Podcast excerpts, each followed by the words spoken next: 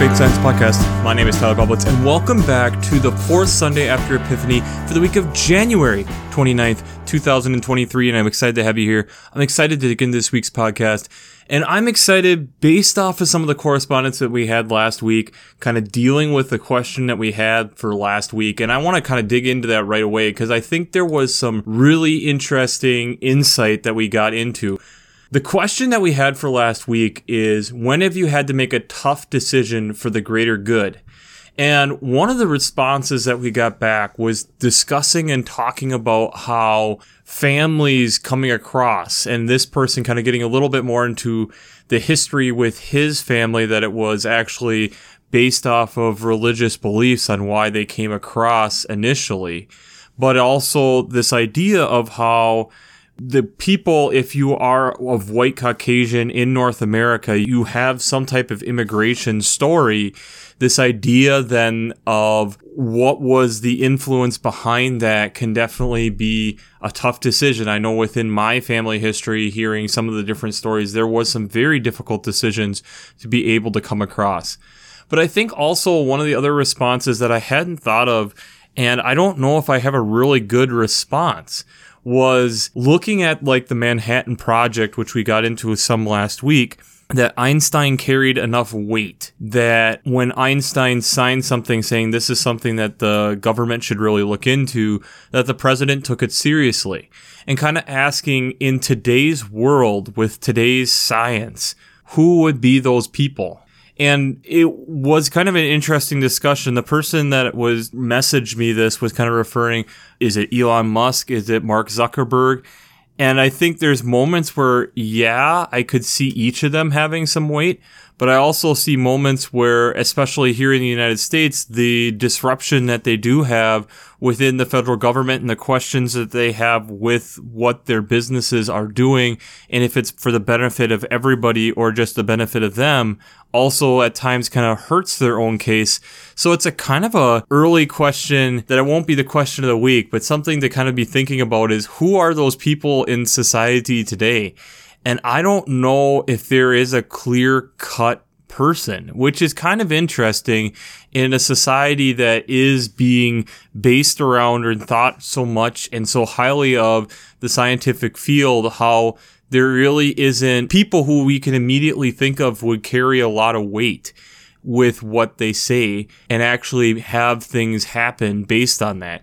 Especially with the subject that we'll be getting into this week, I think this kind of plays into that idea a little bit of how many signs and who do we actually are, are we listening to to be able to get to the root of some of these different difficult discussions. But I think as we're in this epiphany season and we're looking for Christ being the light and seeing some of that early ministry of who Jesus is, I think it's something to be reflecting on is who are we following and making sure that we're looking for that light and making sure that we're following that light instead of just whatever our own sense is giving us. And I think the text this week really reflect that. So let's just jump into it. The Old Testament text this week is out of Micah chapter 6 verses 1 to 8. This text is one of the few times that we're actually in the minor prophet of Micah and there's a lot that has gone on to get to this point. But part of it here, we have some discussion that has been brought up earlier in the book on that there has been some corrupt leaders, if you want to put it that way.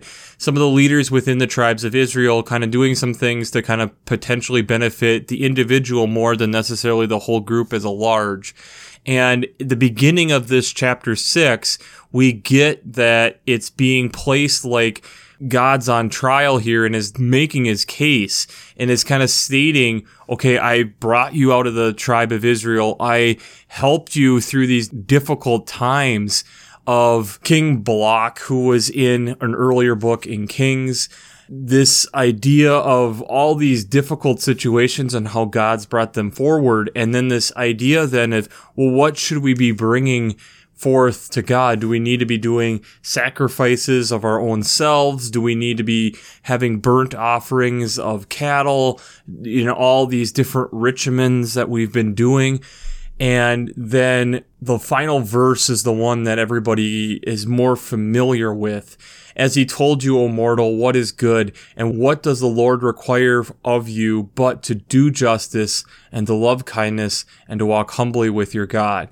This idea of how God then is wanting just to be with us, but then recognizing where the light of God is needing us to be.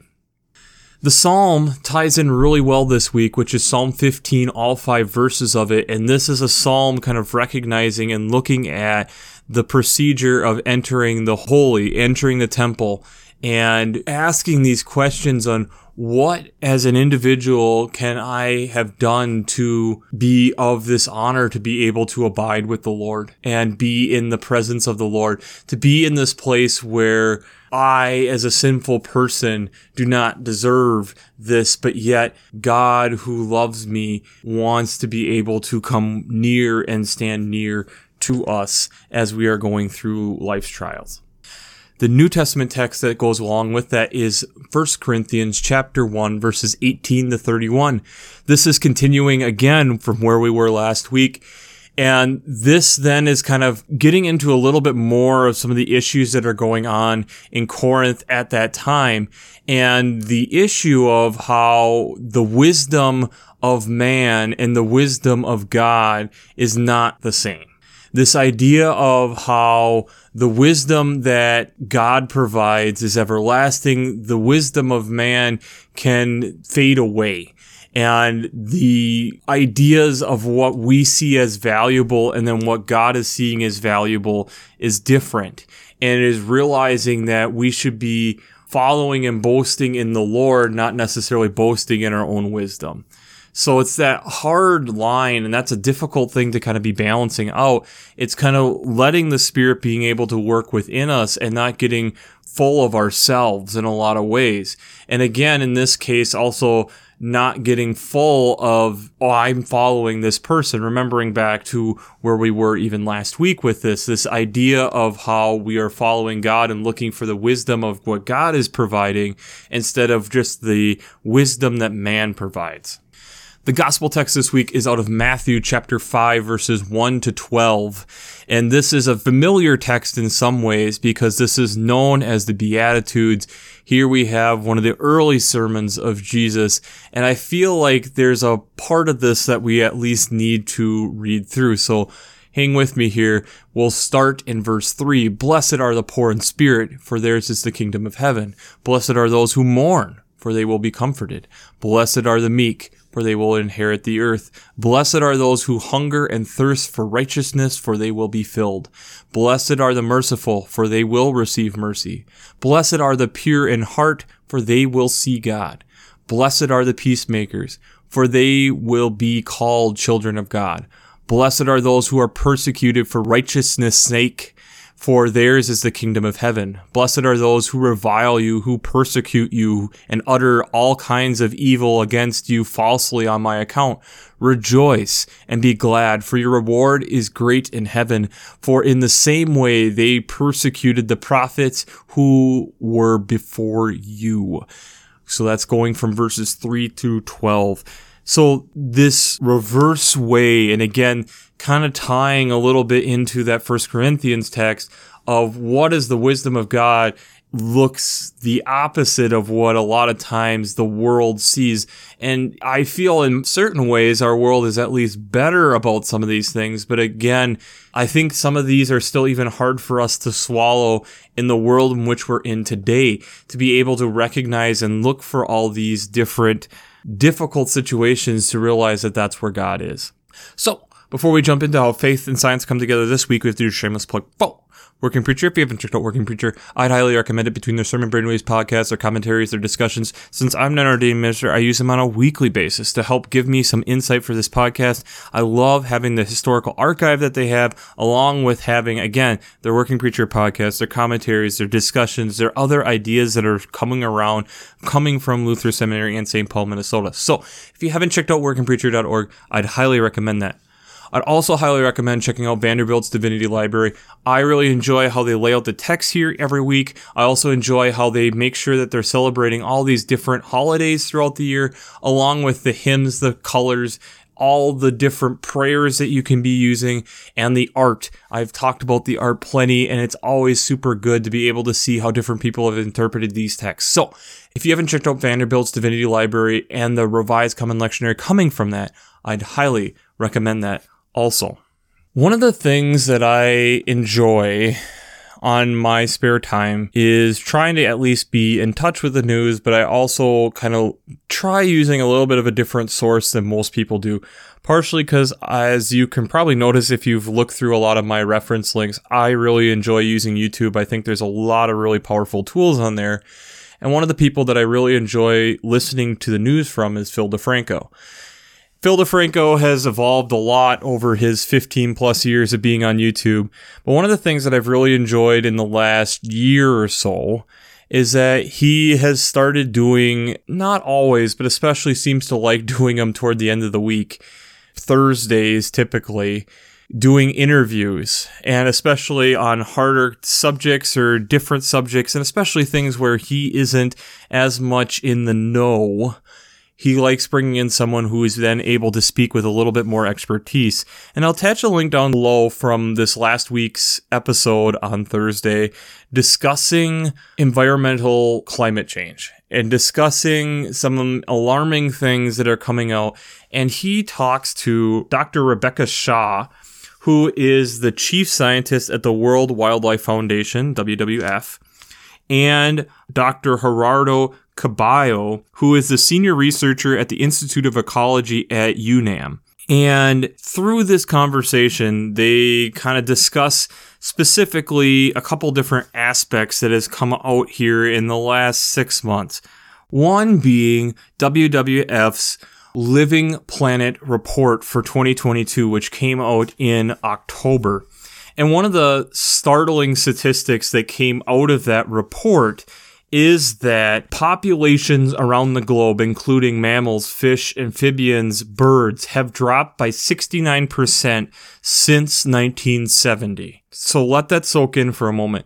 Since 1970, the global populations of things, on average, have dropped 70%. And that means by region, they're affected differently. And that's one of the things that can kind of get pretty difficult. With me being in North America, the decline has only been 20%. Europe and Central Asia, 18%. If you increase from there, Asia and the Pacific, so you're talking Mongolia, China, getting all the way over into the Middle East and India and into Australia, the drop is 55%. For the continent of Africa, 66%. And Latin America and the Caribbean is 94%, while freshwater species have dropped 83%.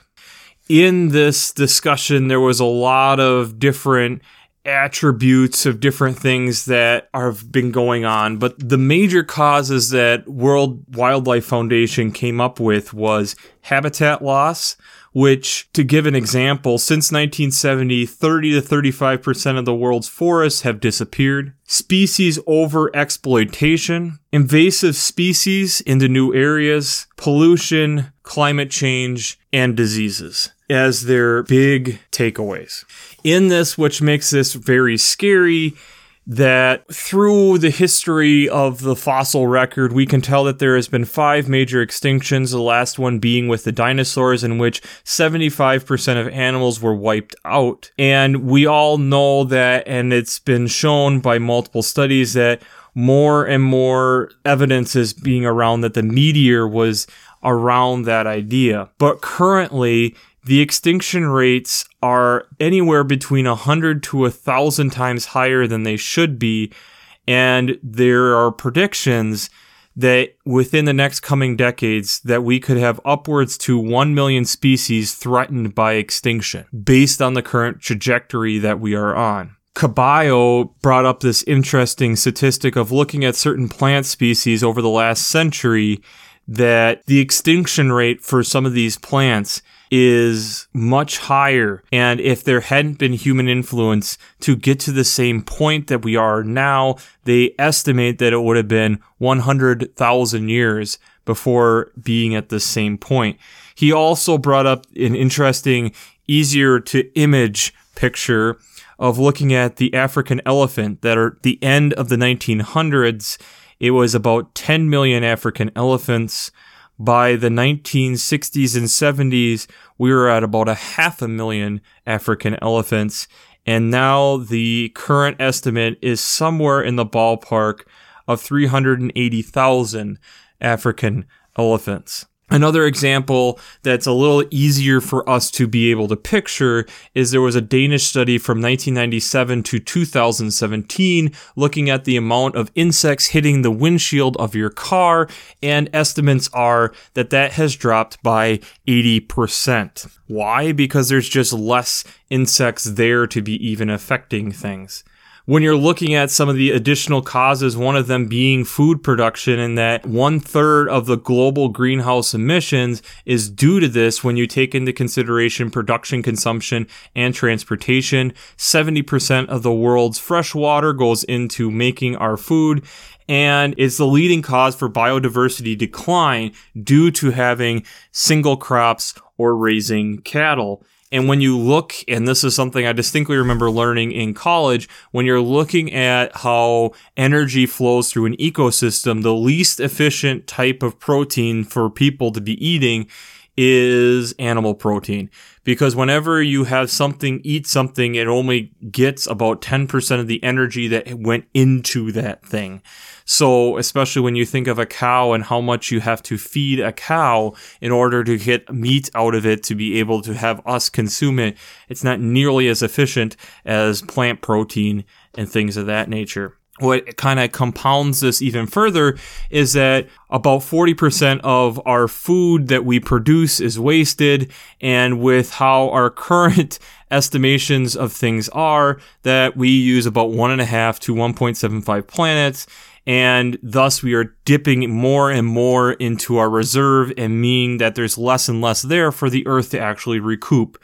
And this has even gotten to the point of looking at the Amazon where currently the ecosystem decay of the different Amazon from moving from forest into cropland or cattle land is at about 17%, whereas if they figure if it hits 20 to 25%, that could tr- forever drastically change the whole Amazon ecosystem. And as we've talked about before, the Amazon is kind of a bit of the lungs of our whole environmental ecosystem, and thus if we lose the lungs, we could be in for a very difficult time. And again, I would recommend checking into that interview. They get into kind of the dark side of what potentially could be coming. The positive news is that this isn't 100% guaranteed.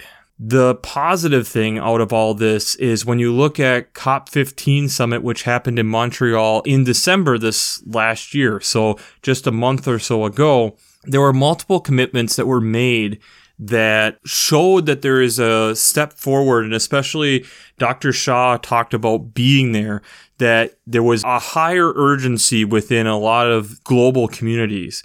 One of them being the commitment of conserving 30% of the world's land, inland water, coastal areas, and oceans by 2030 and then having restoration underway or completed for at least 30% of degraded terrestrial, inland water, and coastal and marine ecosystems, reduced to near zero areas that would be disturbed by high biodiversity, so making sure that those biodiverse areas are intact, and cut our global food waste by a half. And right now, countries are mobilizing $200 billion a year toward these goals, which is double the baseline that was set in 2020 so that they can focus on these areas. When we look at the planet in this way, and I know that I just rambled off a lot of statistics and a lot of difficult news to kind of swallow, but when we look at our world this way and then look at the Beatitudes, which we get from Jesus, I find that this is almost like, in a way, Jesus kind of warning us about this. And it's not that much different than kind of what even Micah was talking about to do justice, love kindness, and walk humbly with our God. Are we actually doing that? Because if we're looking back to us being in the garden and the role in which we were having to play of having a relationship with God and taking care of this place that we are living in, are we doing that? Are we being meek? Are we being mourning the hard parts of what the environment is going through? Are we recognizing the kingdom of God that is near us? Are we being merciful? Are we being peacemakers? I think when we look at the environment in which we're in and looking at the world around us, I think there's a lot of things where we have a lot of work to do.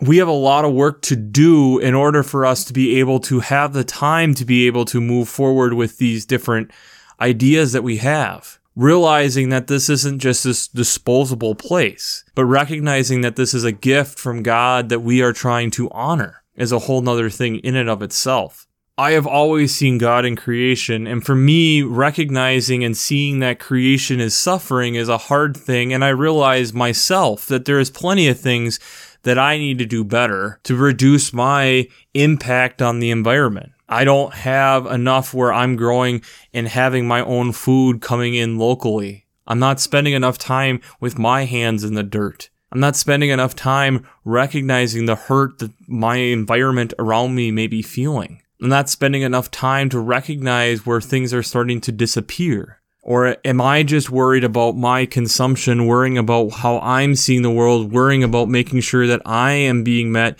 and not actually caring about the people that are around me, much less the environment that's around me? If that's the case, how do I then humbly walk in front of God and be able to acknowledge the presence of God and be able to be on a level playing field? because I haven't even acknowledged the gifts of which God has given me to begin with.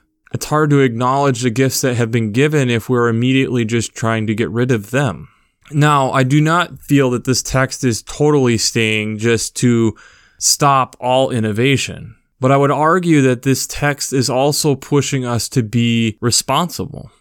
It's challenging us to be good leaders and respectful of time and place and kind of what Micah is getting at as the prophet, having us reflect on how can we do a better job? How can we make sure that we're helping each other, not just my bottom line? And I think that's something as a global community we really need to be thinking about.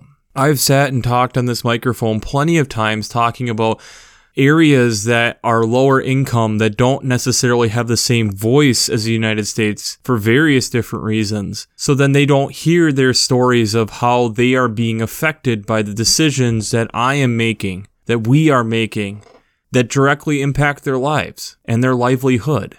And that's just another human, Homo sapien, that can actually speak to us. How well are we actually acknowledging the animals that are disappearing, the mammals, the birds, the amphibians, the pretty ones and the non pretty ones? Are we being caretakers? Are we being merciful? Are we looking for those who are hungering and thirsting?